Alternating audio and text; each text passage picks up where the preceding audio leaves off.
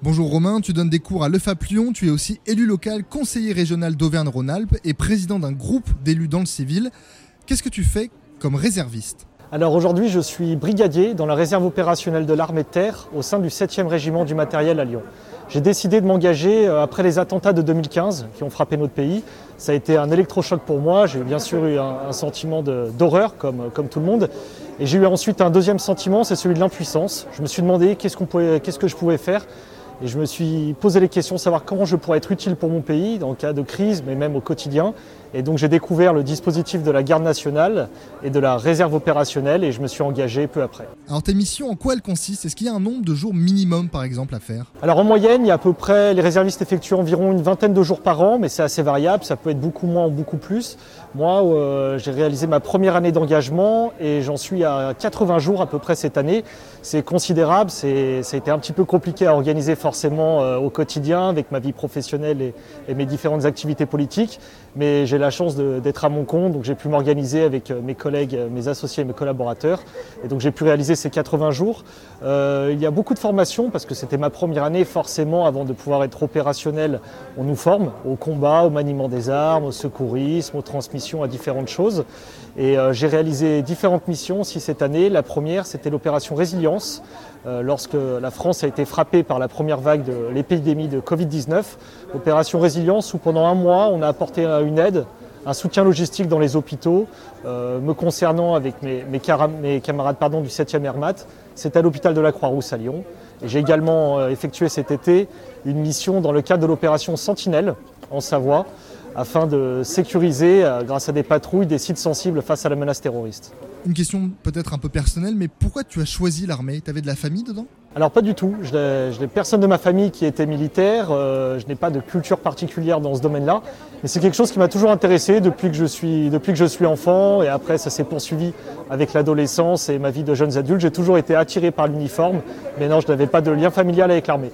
Qu'est-ce qu'elle t'apporte, la réserve, euh, au quotidien? Quels bénéfices Alors, il y en a plusieurs. Euh, tout d'abord, sur le plan personnel, de pouvoir être réserviste, c'est vivre des expériences extraordinaires qui sortent du quotidien et de la routine. C'est aussi de pouvoir euh, acquérir des compétences et des connaissances dans des domaines qui peuvent être utiles après dans la vie civile.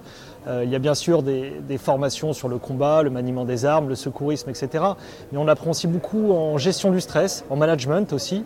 Donc c'est des choses qui peuvent servir dans la vie privée et professionnelle. Mais il y a une autre satisfaction qui est encore bien plus importante, c'est que la réserve permet de donner plus de sens à nos vies, de pouvoir se sentir utile en aidant notre pays, nos compatriotes dans tous les domaines. Ça peut être dans le domaine de la sécurité, mais on l'a vu aussi avec l'opération Résilience sur le plan sanitaire. Donc pour toutes ces raisons, c'est extrêmement épanouissant et utile d'être engagé dans la réserve. Et c'est quoi ton meilleur souvenir et ton plus mauvais? Alors le plus mauvais, je pense sincèrement ne pas en avoir. Alors il y a des moments où euh, un petit peu difficiles, surtout en formation, où on nous pousse euh, à nos limites, nos limites physiques, mentales, etc. Donc il y a des moments très difficiles, c'est sûr, mais je ne dirais pas que ce sont des mauvais souvenirs, au contraire. Par contre, pour euh, ce qui concerne des très bons souvenirs, dont je, dont je me souviendrai très longtemps, sans doute toujours, J'en ai un qui concerne l'opération Résilience, justement, où nous étions euh, dans un hôpital à Lyon, l'hôpital de la Croix-Rousse, pour aider euh, les soignants à lutter contre l'épidémie de Covid. Et euh, il y a eu une scène un peu émouvante où un matin, nous, arrivions à l'hôpital avec d'autres réservistes du 7e régiment du matériel dans lequel je suis engagé.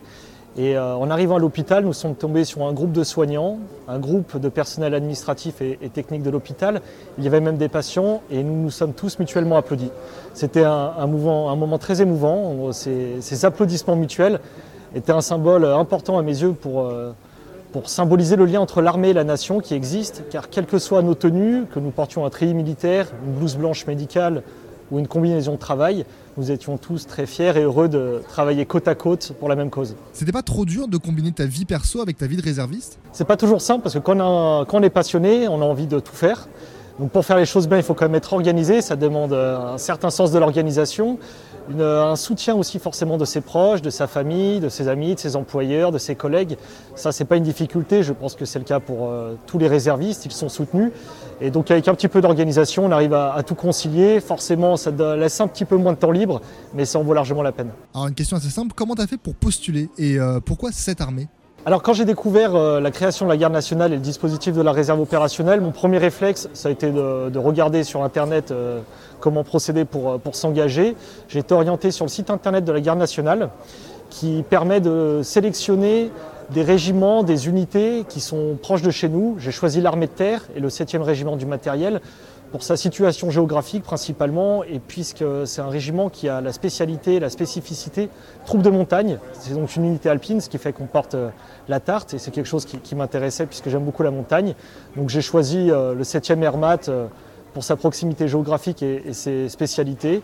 Et euh, je suis passé par le site de la garde nationale qui m'a après m'a orienté. Il y a plusieurs entretiens, on se rend sur place, plusieurs euh, documents administratifs à remplir et puis après on commence la formation.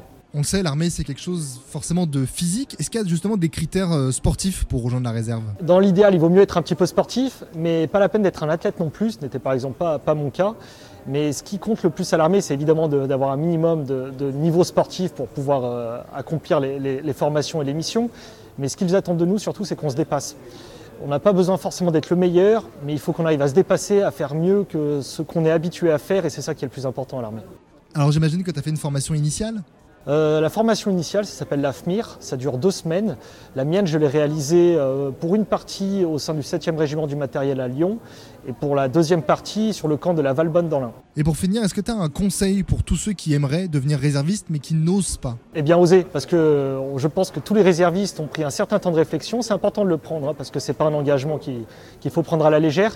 Mais surtout, n'ayez pas peur, ne soyez pas refroidis peut-être par certaines lenteurs administratives qu'ils peuvent avoir, la difficulté pour remplir tel ou tel dossier. En réalité, c'est très peu de formalités, on est très bien accueillis, n'ayez pas de complexe non plus si vous n'avez pas de culture militaire ou d'expérience dans ce domaine, c'est également mon cas.